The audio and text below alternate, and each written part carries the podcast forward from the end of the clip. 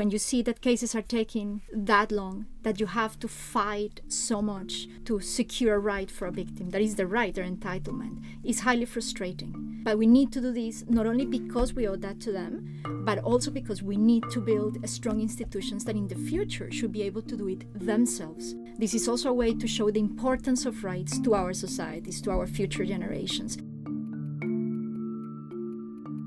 Good morning, and welcome to the latest episode of RightsCast. My name is Lorna McGregor. I am a professor of international human rights law and the Human Rights Centre here at the University of Essex. This morning, I'm with my colleague, Professor Clara Sandoval, also a professor of international human rights law and the co director of the Essex Transitional Justice Network, and one of our former students, Anna Katrin Speck, who is the co director of the European Implementation Network absolutely delighted to be here with you both this morning. Actually, not to talk about EIN or ETJN, but to talk about a really exciting project that both of you have been centrally involved in. This project is the Human Rights Implementation Project, led by Professor Rachel Murray, the director of the Human Rights Implementation Centre at Bristol.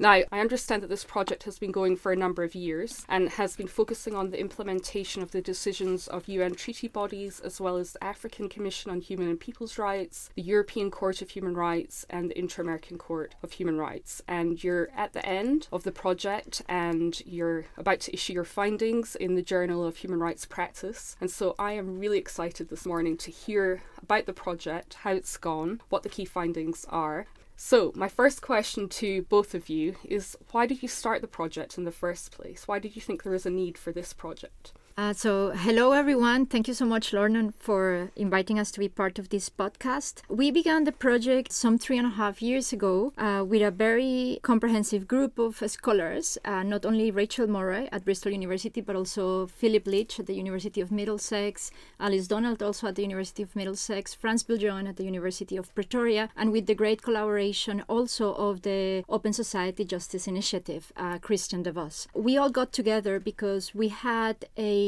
worry about the lack of implementation of judgments and decisions in individual cases coming out from supranational human rights bodies, which was of alarming proportions. The numbers tell us that the actual implementation of these judgments or recommendations in individual cases is at the best rate of about 20 to 30 percent. Uh, numbers vary, the way this is quantified is not clear, but the message, the message you always got was that it's really worrying we are not really accomplishing justice for the victims we are trying to protect through these mechanisms. So we wanted to tap into that implementation gap and we wanted to see whether it was actually true that the implementation was not that good, but also to understand what hinders and what helps implementation and how we can add not only to the literature, but how can we identify tools that could help people on a daily basis working before supranational bodies to actually be able to help uh, to protect the rights of people and to implement these judgments and these recommendations recommendations.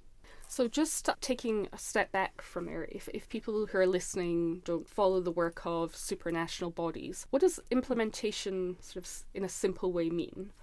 Well, the premise of our project was that judgments do not automatically lead to justice, and this is really what all the supranational bodies try to achieve. The judgments are specific iterations as to what has to happen at the domestic level, what these fairly abstract provisions that are contained in the, for example, European or, uh, or American Convention on Human Rights specifically entail. And unless they are properly implemented, they will simply not be of any use. There will be no human rights gains from these judgments.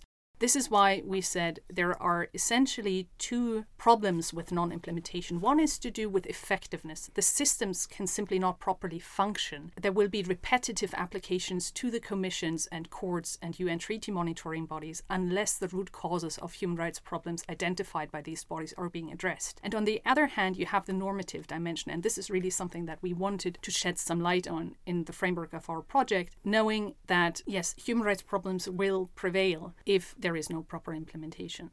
Okay, so it's about the individuals who take their cases to these courts, about them getting justice, and it's also about dealing with root causes and bringing about change within a system. Yeah, it aims to address these issues, but uh, we wanted to clarify the terminology as well. We we began with two concepts compliance vis-a-vis implementation and we can even add one more now and it's impact. So compliance is actually the result of executing an order given by a court. So i'll give you an example. In a case a court says that you have to compensate a victim with 100000 us dollars for the disappearance of a beloved one. Uh, so whether the state pays the $100000 is what we will call compliance if it does. But that is somehow a myopic way of looking at these issues because it fully misses the process and our interest was in understanding what happens in this long process that starts even before the judgment or the recommendations in the individual case happen up until the moment when compliance is achieved. We have a series of forms of reparation from compensation, restitution, satisfaction, rehabilitation, and guarantees of non repetition, all of which have their tempos and have a process. And in that process, we identified that there were multiple factors and multiple actors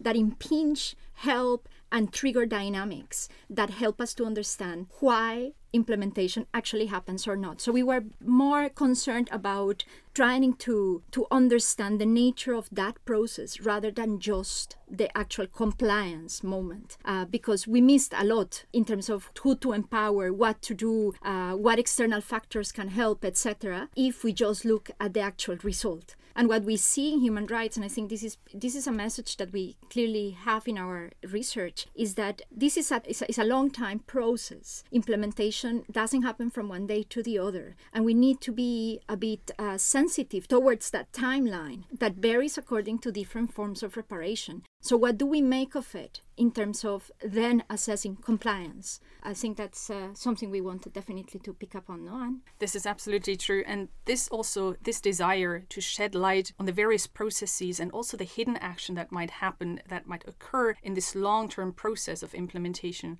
also informed our methodology. What we did, for example, was we traced the implementation of specific cases against nine states from the three regional systems and the UN, and we created timelines for these cases that we selected. And these timelines not only dealt with specific issues relating to the judgments themselves, such as what the violation finding was, what the reparation orders might have been, but also to deal with the implementation process in the narrow sense. Were there any working groups established at the domestic level? When did the government report to the supranational body that supervises the implementation? But they also tracked extraneous factors, external shocks that might have affected implementation. And that way, we essentially created a puzzle. And with these various pieces that we were able to uncover through this process, we were able to build this relatively comprehensive picture that shed light on the intricacies of the implementation process that the literature had prior to our project um, pretty much overlooked.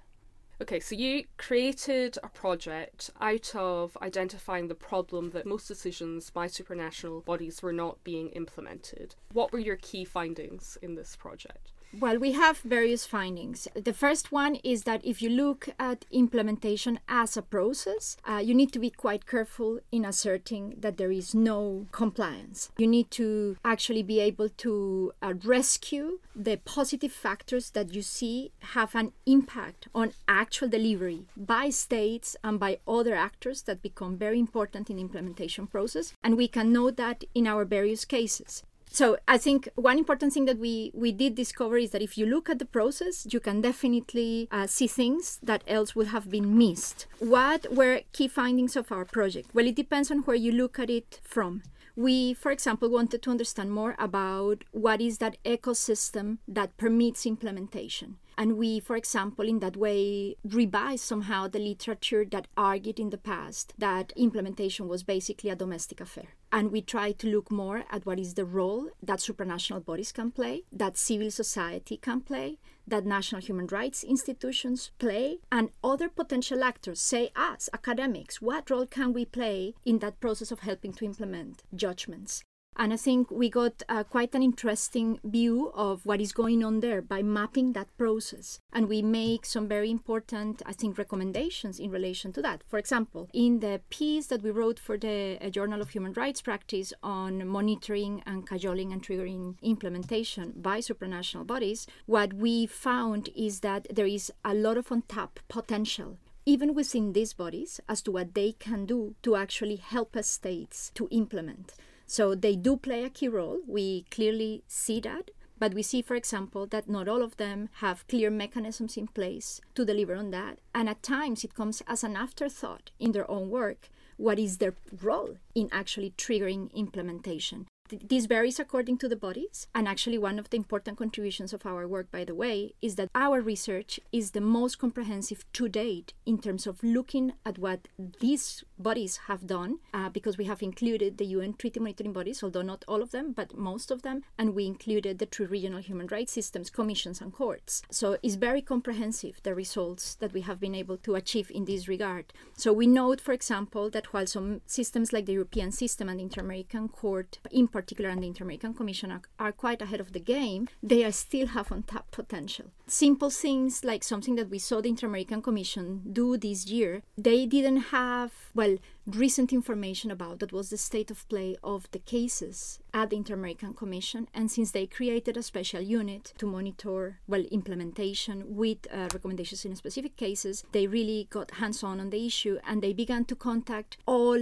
people involved in the cases literally calling etc just to get an up to date understanding of what was going on. And they were able to actually collect information that they didn't gather for quite some time. So you can be proactive. You know, you, you don't always need to wait for the representatives, the states to send you information. You as a body can be very proactive in trying to get this information. And that might involve the hours of a member of the staff, but it's not really that that costly. Uh, you as a body could, for example, request information from key experts, for example, on guarantees of non-repetition. That's another area where we see very low rates of implementation, but at times it's because these bodies don't have the information they need to have at hand in order to be able to assess it. They haven't established, for example, indicators, and it would be very easy to contact Lorna McGregor to come up with an expert opinion on, on a very specific case in your area of expertise, torture detention, uh, you know, big data, etc., to help that body to understand how to assess or what to make up of what the state is saying. So there are easy ways, fast ways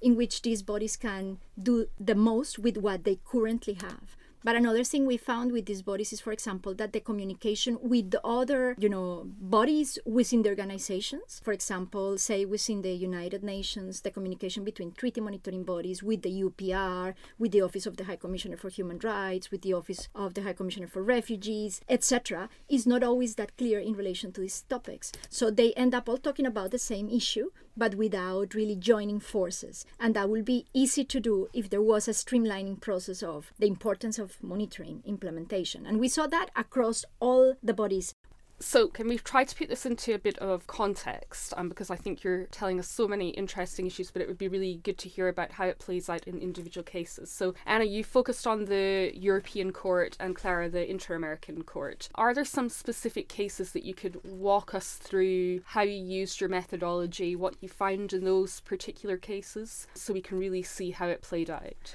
Sure, I'll do my best. What Clara's answer already alluded to is that our findings are less on the aggregate level is implementation working or not? It's really about the intricacies of the process and what can tip the balance either away from implementation or in favor of implementation. And the role of supranational bodies is but one element of the whole spiel. We can, and I, am sure we will also talk about some of the domestic level dynamics which yielded equally interesting results. I would like to talk you through a case example from Europe. The case is called Identoba and others against Georgia. And what happened was in 2012, a small LGBTI rally in Tbilisi, the capital of Georgia, turned violent when counter demonstrators attacked this small group of LGBTI protesters. The case was brought to the European Court of Human Rights, which established violations of the right to freedom of assembly, but also of the right to be free from inhuman and degrading treatment the implementation process is extremely interesting because it tells us a a lot about some of the obstructive forces that were at play at the domestic level in a context where homophobia is entrenched not only in the wider society but also among decision makers it also tells us a lot about how the European system tries to mitigate the challenges, tries to guide the state through the implementation process when there are political costs involved in a sensitive political case. One interesting result of this research was the key role that civil society can play in counterbalancing an overtly positive account provided by the state. Oftentimes, the supranational system has to rely primarily on the account given by the state itself, its own assessment on how well it has performed in implementing a case. And in Identoba, there were civil society submissions that showed the real extent of prevailing problems they uncovered that there were certain omissions in the government's submissions to the Committee of Ministers, which supervises the implementation of judgments. They had accidentally, on purpose, forgotten to explain that in a number of years following the 2012 attack on LGBTI protesters, no LGBTI pride event had taken place for fear that this would repeat itself. They also provided statistics that were somehow misleading, talking about an increase in the number of hate crime investigations, a doubling of hate crime investigations within a year. But they conveniently omitted that this was only an increase from four to eight cases. So here you really see the importance of civil society counterbalancing an account provided by the government, for instance. So for you, is the, the takeaway from the European system? So the European system has the court, which issues the decisions, and then a committee of ministers, which monitors the implementation process. Are you saying then from this case the important takeaways for other systems are one to have a body that actually monitors implementation, but also that that process enables not only the state and not only the party to the case, but also other actors? How does it actually work? Work in the Committee of Ministers? How do, how do other actors make submissions? Yes, there are two parts to your question. I think the normative expectation that we can have on any supranational body is to render visible any failure to implement and to hold states accountable for their actions and omissions. This will permit the involvement of other actors. Why is this important? Because, as Clara has mentioned before, we have this system where you have a multiplicity of actors, both at the domestic and at the supranational level. And only when all of these stars align, basically, can you have successful implementation. So, in a way, the supranational body monitoring implementation has to be on the lookout for compliance partners. This is a term coined by Alexandra Huneeus in the literature. And we see that for this system to function well, any supranational body supervising implementation has to be able to create an evidence based public record of the steps taken by states and to form authoritative views determining whether they satisfy the requirements of this decision or not. And this is best done through the triangulation of information provided by various sources. Yeah, and I have to say that, for example, in the European system, it's quite shocking that victims and legal representatives do not have the same access that, we, for example, found they have in the inter-American system, both Commission and Court, before the Committee of Ministers. And it's an area where you see there is room for improvement. And, and I will leave it to Anne to explore that.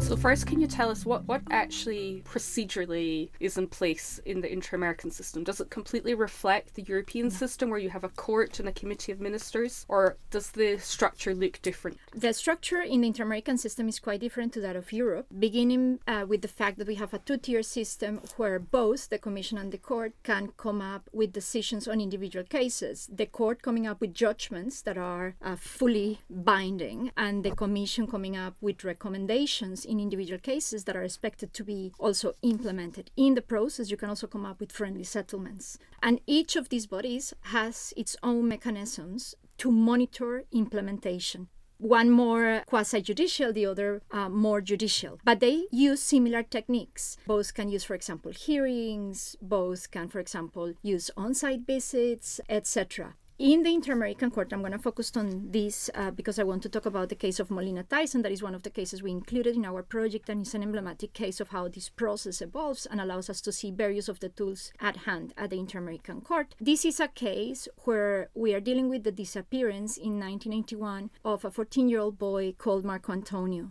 as a result of a way of punishment by the military in Guatemala because his sister had uh, links or she had alleged links with leftist groups in the country and she had been detained, Emma, and she was raped while in detention. And I think she was going to be disappeared, but in the process of having her in an unknown detention place, she managed to escape. And as a result of she escaping, uh, her brother was disappeared. This is a, a really sad case case that is emblematic of the type of violence that took place in Guatemala during the armed conflict. This case goes to the Inter-American System, Commission, and Court, and the court decides the case in 2004. The court orders various forms of reparation. Importantly, between 2004 and 2006, what Lucrecia Molina Theissen, the sister, calls, you know, the soft forms of reparation, meaning compensation, calling a school with the name of Marco Antonio, and some apologies, etc., happened. So quite fast you get implementation of some of these forms of reparation. But the hard forms of reparation, called like that by Lucrecia, meaning the investigation of the case, finding the whereabouts of Marco Antonio, had not been delivered for quite some time, up until 2018, when finally a local court in Guatemala found guilty four of the five people that had been indicted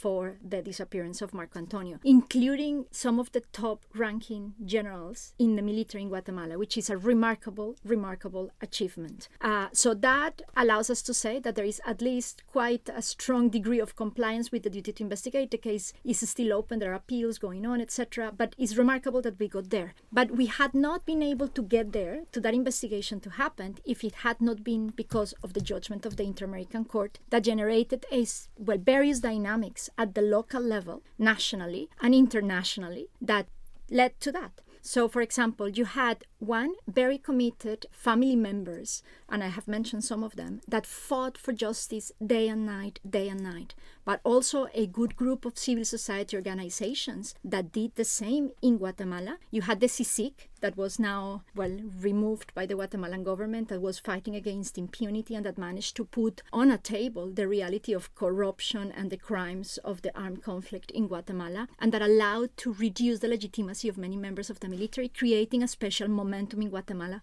for this type of prosecutions. So there were lots of backwards and forwards on our case tracing. Uh, you could see that when certain governments were in place, it was more likely that you were going to, to be able to move forward, as when, for example, Claudia Paz was prosecutor in Guatemala. She literally energized the fight against impunity. But when people like her stepped down and others came into power, you had backwards movements in, in a case like this. But in any case, it's an achievement. It took quite some years and it shows the correlation between different actors, that ecosystem of implementation, or those compliance partners, as Huneeus calls them, clearly articulating efforts to get there.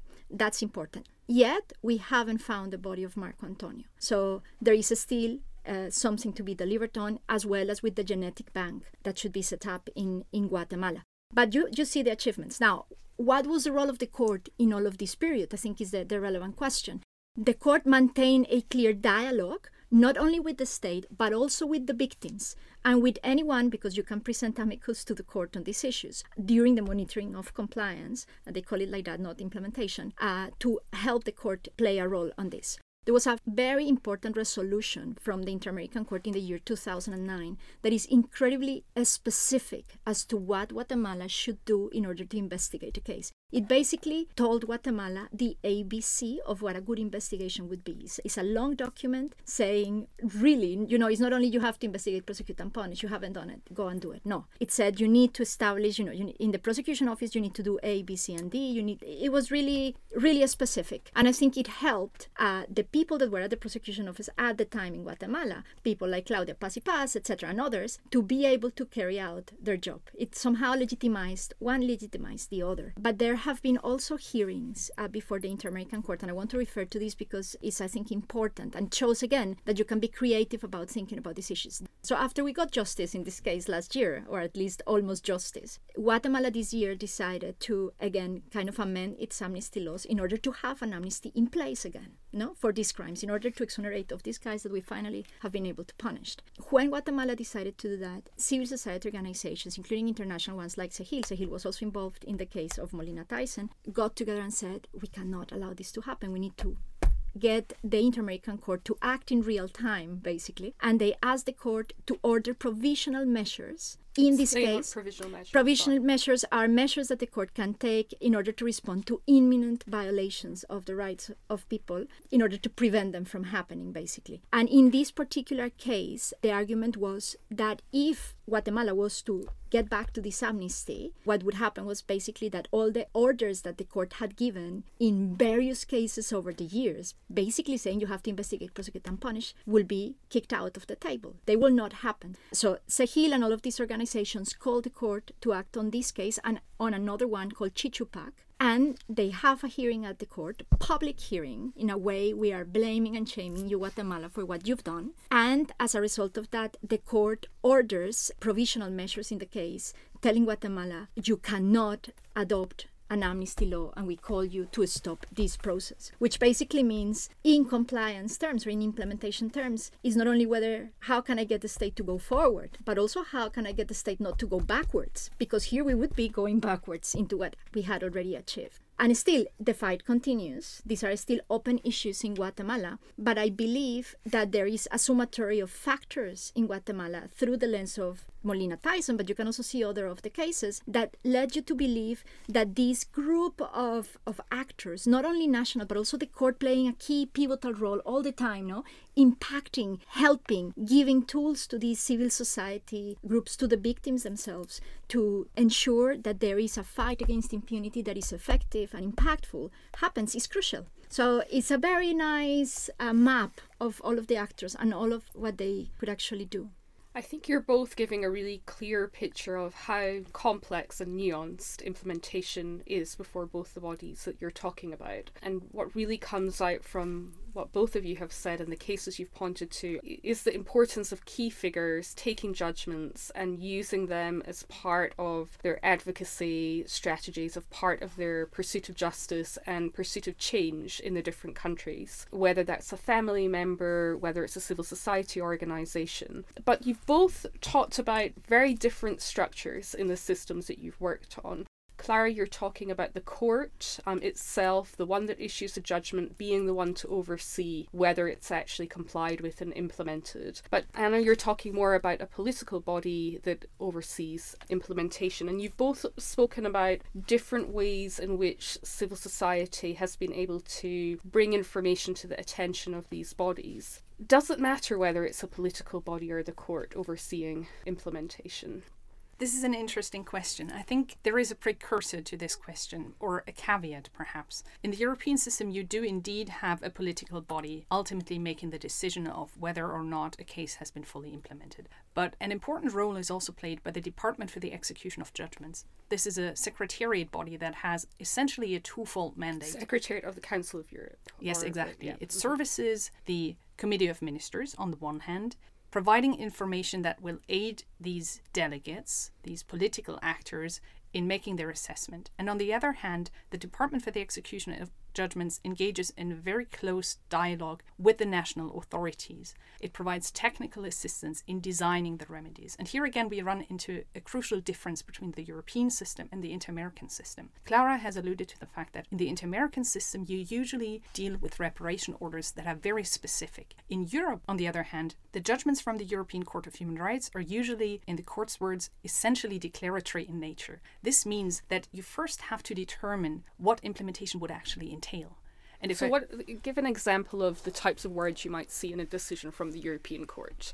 Sometimes the court would not even be clear on what the root causes are of a violation. Sometimes it would indeed implicitly state that a violation stemmed, for example, from a law that was not in conformity with convention standards. In other cases, but these are the rare exception, it would, for example, hint towards the adequacy of a specific remedy, such as legislative changes. So the decision might say there's a finding of a violation of Articles 2, 3, and 4, for example, and then it might order some compensation to be paid, but beyond that, the language of the decision might not give any further instructions on what they expect the state to do to actually act upon a finding of a violation. And so, with the root causes, you have to work back into the decision to look Absolutely. This is absolutely right. And when we say you have to work back and look at the root causes, identify the root causes in order to be able to eliminate them, we really mean the state. The state gets the first say in determining the scope of implementation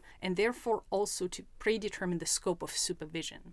So here we do and run. that's different from the inter-American judgments where they spell out in the judgment much more clearly what they think the state has to do. So it has to investigate the disappearance. It has to provide compensation. Clara talked about guarantees of non-repetition, so meaning what it has to do to make sure this doesn't happen again, which could mean change laws, set up particular bodies, train the police. So there's more specificity in the inter-American court decisions, and you're arguing that that makes a difference to what the structures of monitoring look like.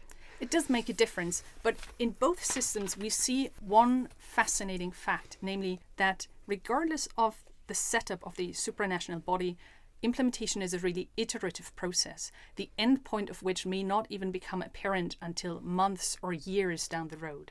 I had a conversation with Clara recently where we discussed how in the European system sometimes the Committee of Ministers, the body supervising implementation, would become more prescriptive and more specific over time.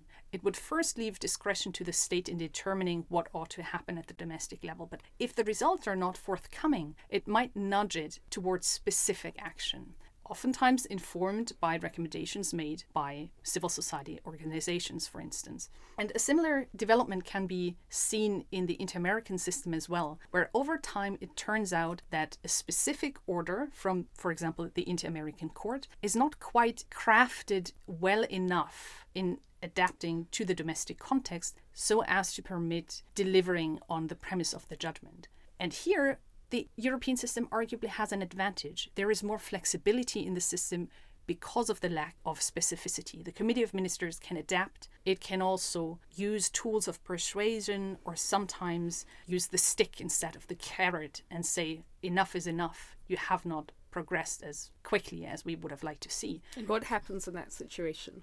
Well, there are several tools that the Committee of Ministers has at its disposal. It can, for example, adopt an interim resolution. This would signal to the state, but also to other states, that there is a major problem. Even prior to that, there is a system whereby you have two different supervision tracks, as we call them. You have the standard supervision and you have enhanced supervision. Cases under the standard supervision will usually be dealt with bilaterally between the Department for the Execution of Judgments and the state authorities concerned, without political involvement by the Committee of Ministers until such point when the department proposes the case for closure. In the enhanced cases, however, you have much more active involvement of the Committee of Ministers. The case will actually be on the agenda of the Committee of Ministers, so the politicians look at the cases much more closely, and there is also more technical advice from the Department of the Execution of Judgments. It's just this way of keeping a closer eye on what the state is actually doing or not doing. And what about in the inter American? Do you feel that it works well to have the court um, supervising the implementation? Or are there features of the European system that could work well in the inter American?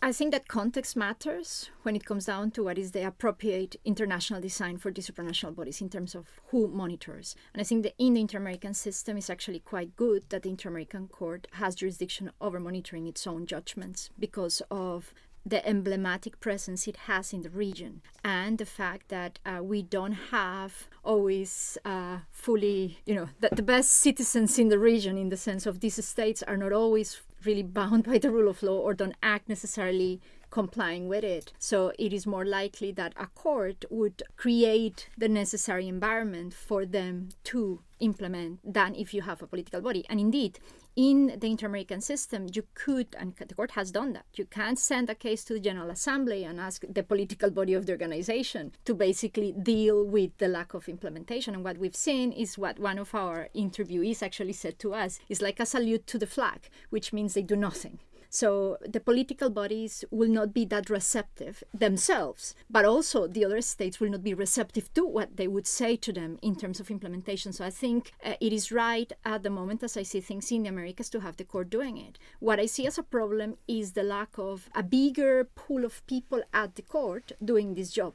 At the moment, they have about f- uh, four people monitoring compliance with over 1,000 forms of reparation today, and the amount of forms of reparation continues to grow grow, although the court has really taken measures since 2015 to try and reduce the backlog of cases that are pending compliance. And how do we go about dealing with such complex forms of reparation, which are not always about compensation? Compensation is paid. I think our research also saw that in our cases, most of our cases uh, have achieved compensation. But when it comes down to guarantees of non repetition, like, for example, enacting a new public policy in relation to detention, training military personnel, now we get, for example, very interesting judgments that were not included in our project because are recent, of recent occurrence, but that really are to be worried, at least in terms of how are we going to deal with this. And is the court is now deciding on violations of economic, social, and cultural rights, found them justiciable finally. And we have cases like Cuscul Pivaral versus Guatemala, where it is ordering the state to take various measures in relation to the right to health, in relation to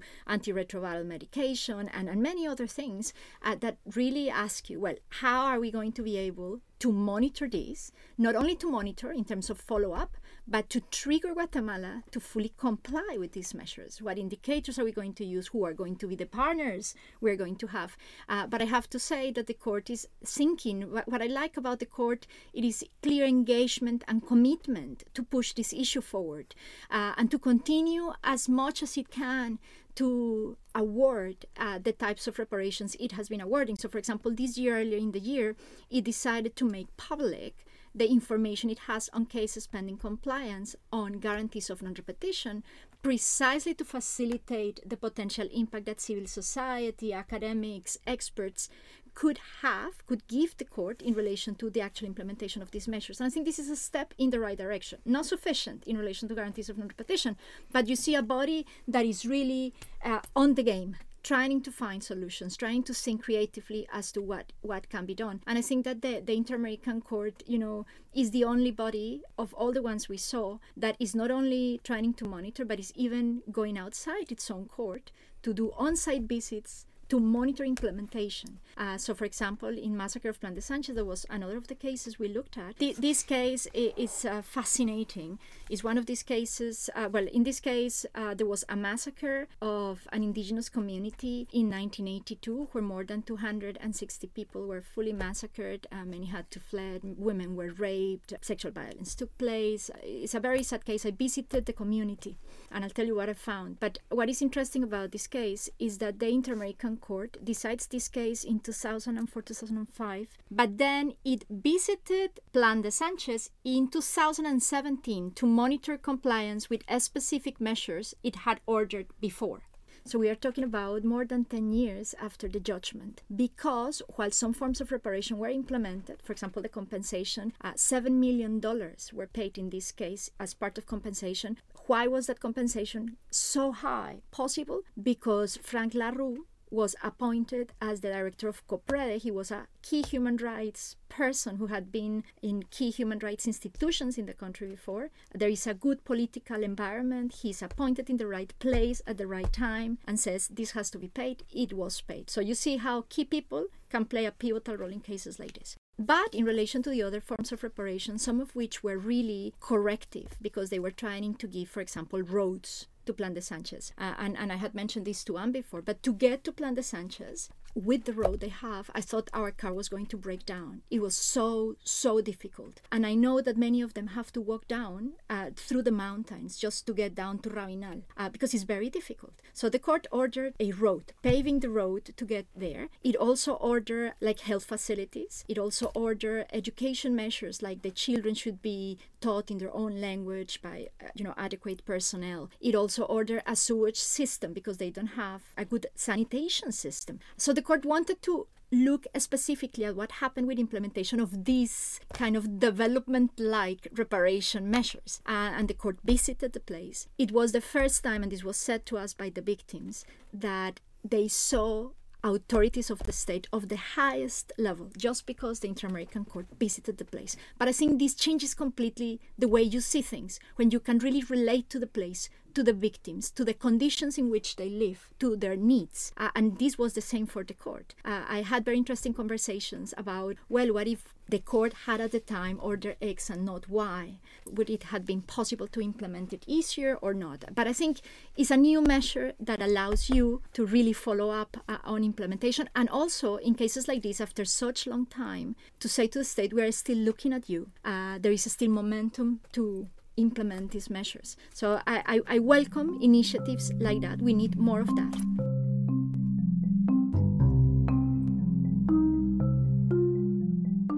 So you've now brought in a new dimension, which is the court or the monitoring body going to the place where violations have taken place and looking at monitoring there. So now we have the compliance partners, we have the importance of taking information and challenging the information that the state has to either the court or to the monitoring body. But now we also have those monitoring bodies going out to countries. So you're giving a much thicker account of ideally what it takes to monitor compliance and to monitor implementation. But how do these courts, how do these bodies actually do this? I think you're bringing out a lot that we can learn from for all supranational bodies about how they can monitor, how they can secure implementation in a stronger way. But we also know that both the European Court and the Inter American Court are facing a huge backlog of cases that have come into these courts. We also know, particularly for the Inter American Commission, which plays a very pivotal role in the Inter American human rights system that there are huge funding challenges. The number of cases in both courts really high, and so therefore really high in the implementation phase too. How can these courts, in the context that we're actually in, how do they go about improving, their implementation practices to do all the things that you're talking about, particularly something like a country visit, which we know has, has so many positive attributes, not only in terms of checking, but as you say, the, the signal to those most affected that we're here, we're here where you are, and, and we're looking at what's happening. I think this is a field where the European system can really learn from the Inter American system. We often conceptualize the European system as the most developed one, but when it comes to being able to see what is happening at the domestic level, identifying step towards or, in fact, away from implementation, there is less proactivity on the part of the Department for the Execution of Judgments and the Committee of Ministers when comparing these bodies to the practice of the Inter American Commission in particular and the court as well. For instance, in 2018, the Inter American Commission launched a pilot project whereby the Secretariat would phone victims and their representatives in order to get their views on how implementation was going. And this led to an incredible 200 fold increase in the number of responses they got.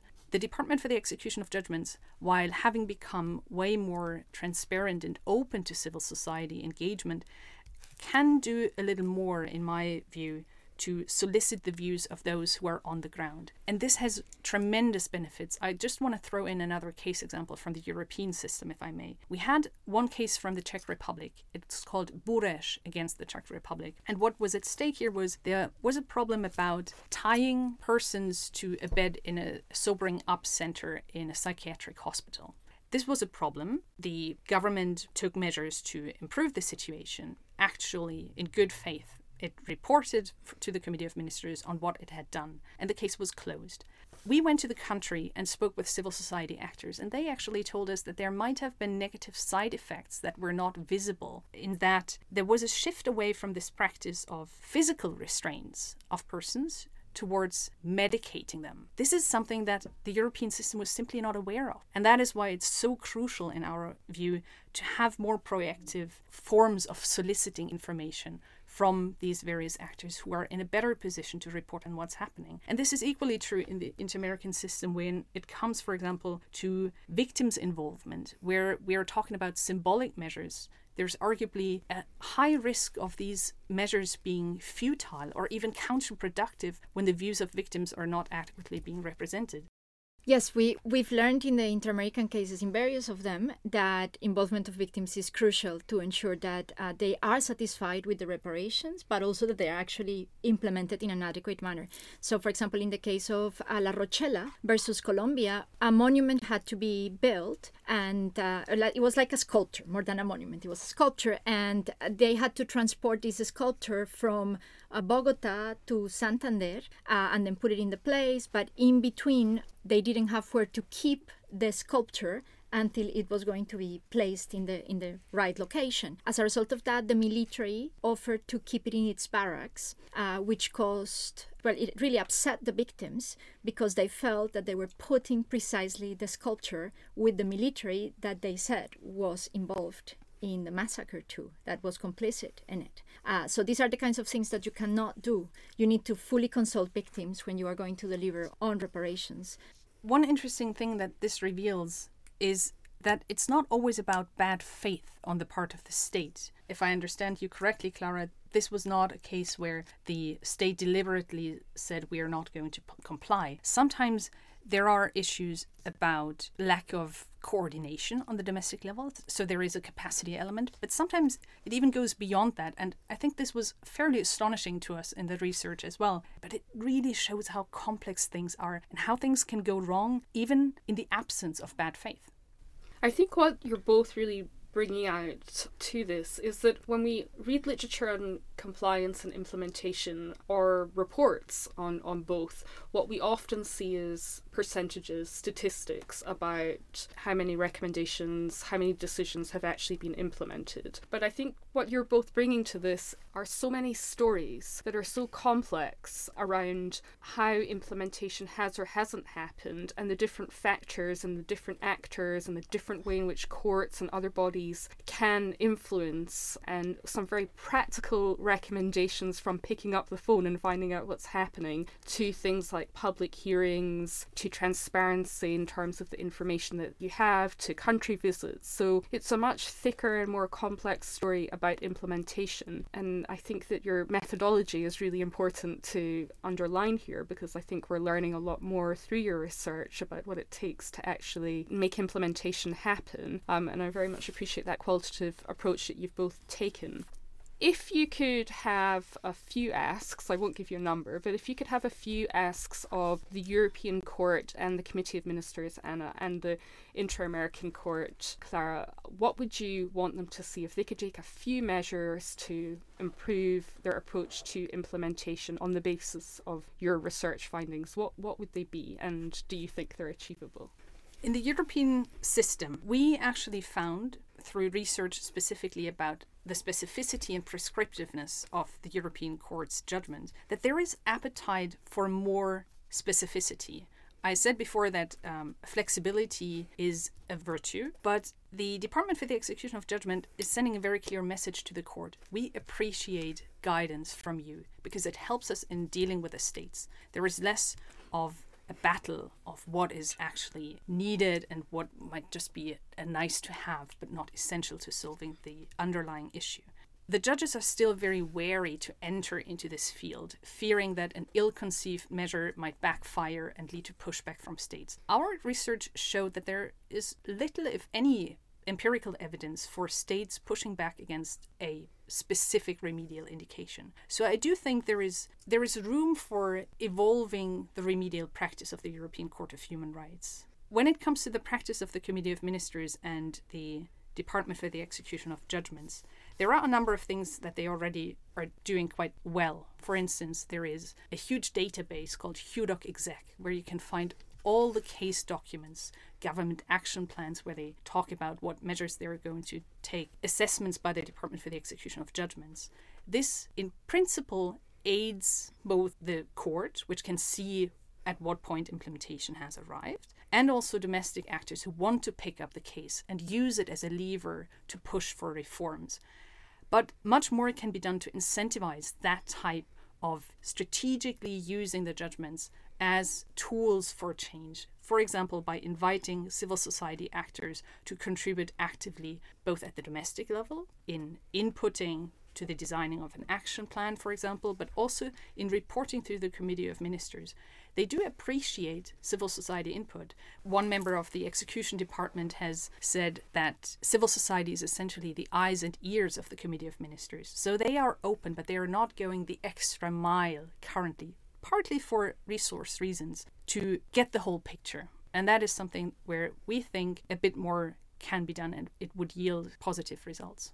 Another requirement for the European institutions is to create an honest narrative about the state of implementation. I think it is of crucial importance that we don't get the impression that everything is going great. There is a bit of a number game going on within the Council of Europe. The narrative has been that implementation has become better because the number of overall cases pending execution has gone down in recent years. This, I would argue, is not necessarily the case because oftentimes these judgments are merely repetitive cases dealing with issues that are already being assessed under a so called leading judgment. A leading judgment epitomizes a broader problem that needs resolution by adopting general measures of non repetition. So it's really that category of cases that we need to look at when we deal with statistics. And there we see that not much has happened since the height of the crisis in the European system. So implementation is arguably not getting better.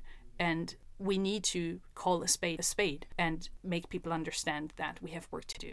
Brilliant, thank you. And on the inter-American side? Uh, well, the first thing is we have also the Inter-American Commission. So th- something I think we've learned with our project is that we need better coordination between the monitoring and the protection mandates of the Commission and the impact that the Commission can have at the court. So what we see at the moment, and we got this in various interviews, is that while the Inter-American Commission does a lot of work on monitoring, it is like a different silo to the silo of monitoring implementation with the specific recommendations. And for example, the way they link when you think about guarantees of non-repetition is crucial.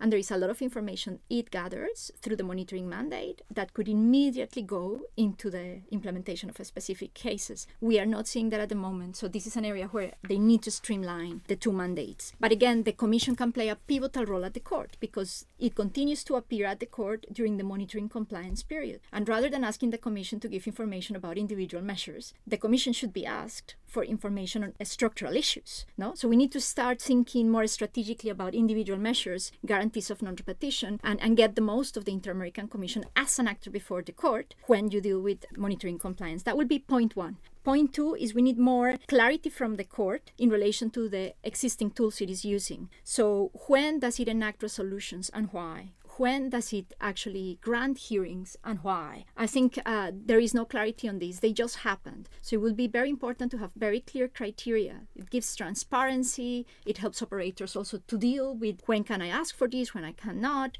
Uh, how do I go about, for example, joining cases in order to monitor compliance with specific measures as we have, for example, with rehabilitation or the duty to investigate, etc. So I think that's another area where easy you can achieve that. But we need also better access to information in the sense of the public knowing what is going on with each case. So while the resolutions are public, and now they decided to make some information public in relation to guarantees of non-repetition, we don't have uh, HUDOC exec. Uh, and I think while I understand that there are issues also in terms of confidentiality and the like, the court needs to think carefully about what information can be used to empower local and other constituencies so that they can play an active role in triggering implementation. So certainly these bodies cannot implement for the states, but they can play a pivotal role in helping the state to find ways to do it. So I think that's another area. The other point I would like to make is we need a stronger unit at the court monitoring compliance. We cannot rely on four people that are very good. I, I, was impressed with what they do. But to monitor a thousand forms of reparation and to use all the tools available at the court, you need a robust unit. And here, my appeal is not necessarily to the court, but to the states in the region and to donors to really support the work of monitoring implementation because it is not only follow up. Really, if these bodies are able to deliver on the various tools they use to help implementation, we will really address structural issues that will benefit society society and will benefit the international community, broadly speaking, and will help to protect rights. And then the amount of cases that are getting there now are going to be reduced if we help states to really become the key actor of transforming their national human rights situation. And I think this is a way of indirectly doing that. If, if we get a set of people that really understand about implementation, that know about indicators. This is an area where we don't have great expertise at the moment at these bodies. We need to be able to say the way to monitor compliance is not only specificity in terms of these are the measures, but also the court telling us and these other bodies telling us these are the indicators we will use, qualitative, quantitative, you know, of procedure, of outcome, etc., that will be used to measure these forms of reparation. And we don't have clarity about that either. So I think it's another area that we need to tap into, particularly when it comes down to public policies. And, and the Inter-American Court is also dealing with orders of, of public policies. So I think that's that's important. That will be already a step in the right direction. And maybe the last point I will make, and, and is just to know the Inter American Commission now precisely trying to be proactive on this, called for the creation of a special network of academics and, and, and, other institutions to support its work in various areas like economic, social, and cultural rights, but also implementation. And I think these bodies can really articulate in a more formal way who their partners are and what kind of information they could expect from them. So even with the scarcity of resources, you can still find the partners and you can still do the job. So, one point you said in there, I think, really bears repeating that we've talked about both courts having so many cases coming before them and a huge backlog. But you talked about the idea of a feedback loop, really, that if implementation is achieved, particularly when we're talking about very structural issues within a society, that could be a game changer for what the human rights situation looks like in that country, particularly in terms of rule of law, in terms of how particular institutions work. And the idea then is that some cases will lessen and there will be less cases coming before courts in repeated type cases where you see repeated violations. So I, I think that that's a really important point to, to underscore, which is often missed in the implementation conversation that more implementation could actually relieve pressure and have less cases going up to the international level in the first place. The other question I wanted to ask you is we talked a lot about resources of, of the courts, but you have brought out these compliance partners so many times on the podcasts. What are their resource needs to be able to really play a proactive um, and strong role in monitoring? It starts with funding for implementation work. There is an apparent preference from funders for litigation work they often don't conceptualize implementation as being something that is worthwhile supporting. So I believe there are a number of lessons that can be learned from what we see in NGOs struggle, for example, to obtain funding for implementation work. Sometimes this is due to them struggling to show what kind of impact their, for example, submissions to supranational human rights bodies have made. So, isn't it incumbent then on the supranational monitoring bodies to shed light on how they have used NGO submissions, how they have informed their decisions, etc.? Is it not even incumbent on supranational monitoring bodies to directly fund, for example, civil society engagement in the process? If there is a barrier to engagement because of them struggling to show impact, why not have the supranational body engage more directly with the NGOs and trying to support them financially as well? I think there is also something about framing the conversation. Sometimes we look at implementation, it seems fairly abstract. So, in order to mobilize more people behind the cause, it might actually be worthwhile talking a bit more about the broader impact that implementation can lead to. Clara mentioned that in the very beginning of this podcast. Implementation can lead to broader impact. It doesn't always just benefit a small group of direct beneficiaries, persons in a similar situation as the victims. In Georgia, for example, we had a case that was successfully implemented despite being politically contentious, let's say. It dealt with a lack of proper medical care for persons suffering from infectious diseases in the penitentiary system. So you could say, hey, this is not a popular cause. Why would we help prisoners if the population is suffering from a similar problem? Infectious diseases concerns us all.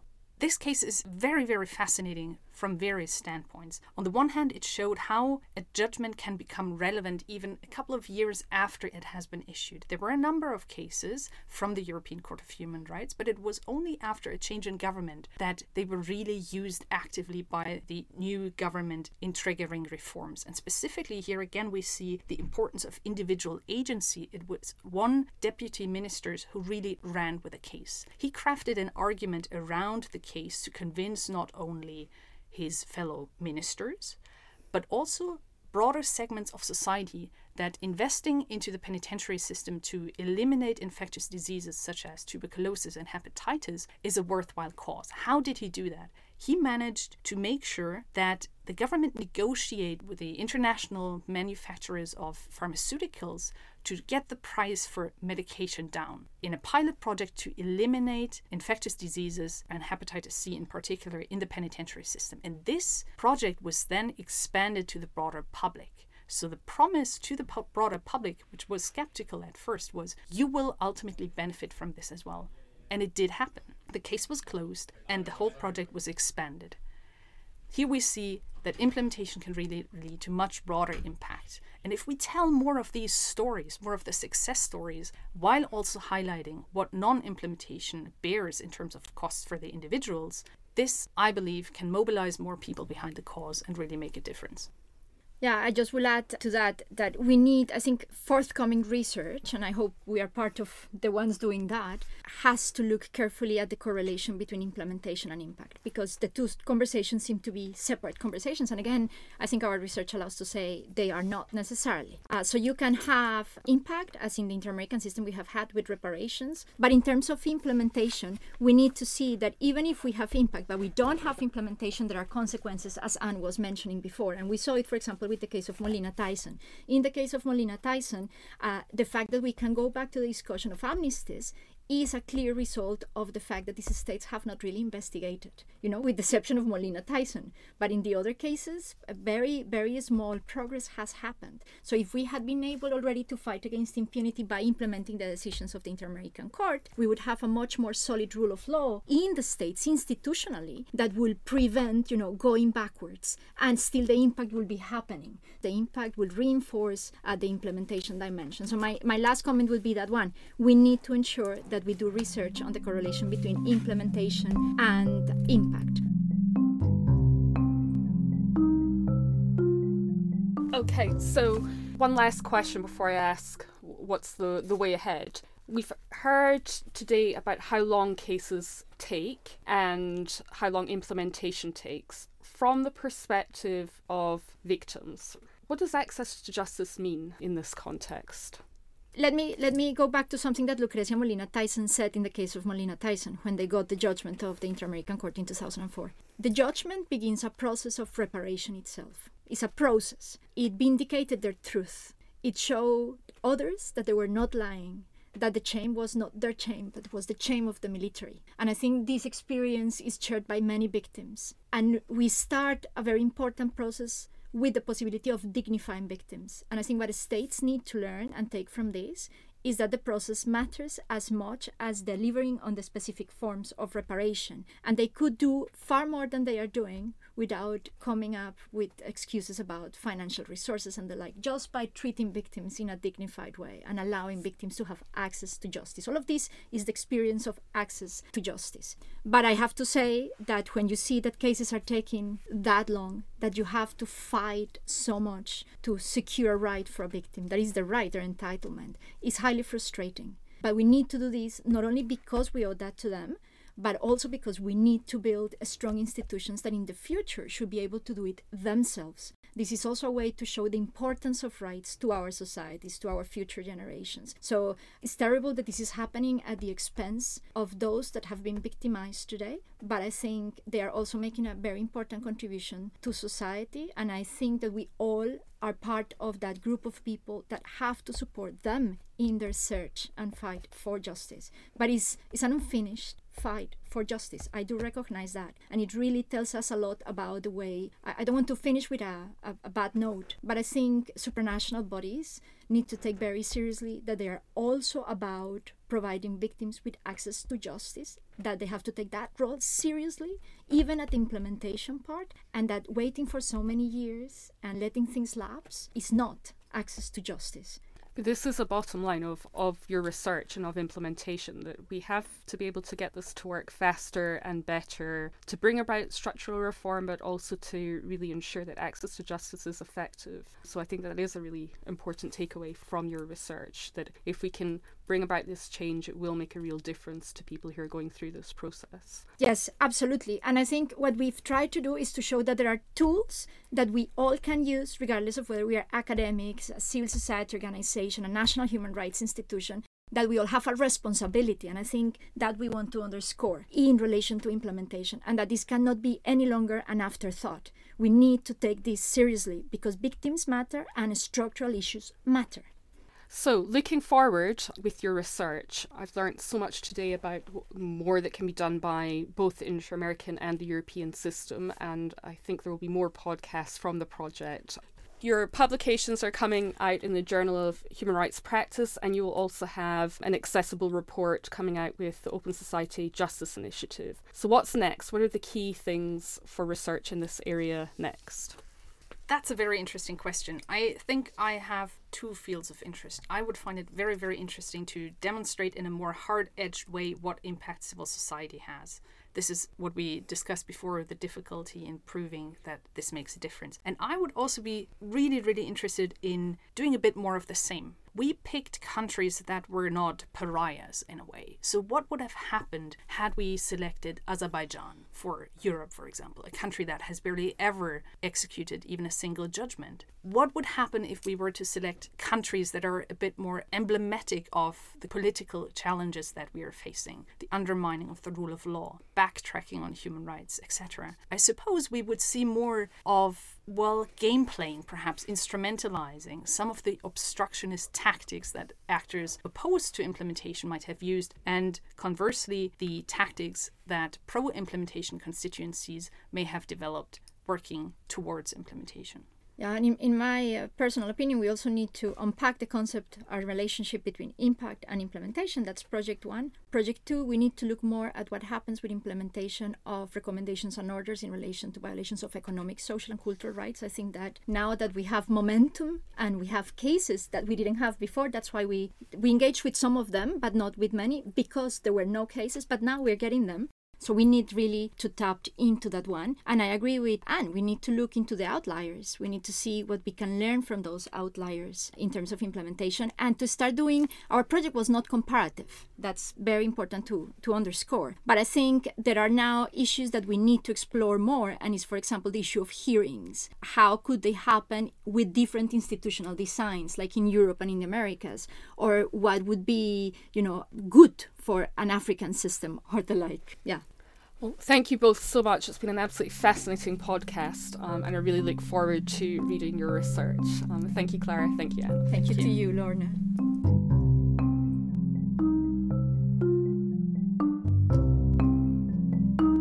Thank you for listening to this episode of RightsCast from the University of Essex Human Rights Centre. You can subscribe and find more of our episodes on Spotify, Apple, or wherever you get your podcasts. And you can follow the Human Rights Centre blog at hrcessex.wordpress.com. We'll be back soon with more regular episodes.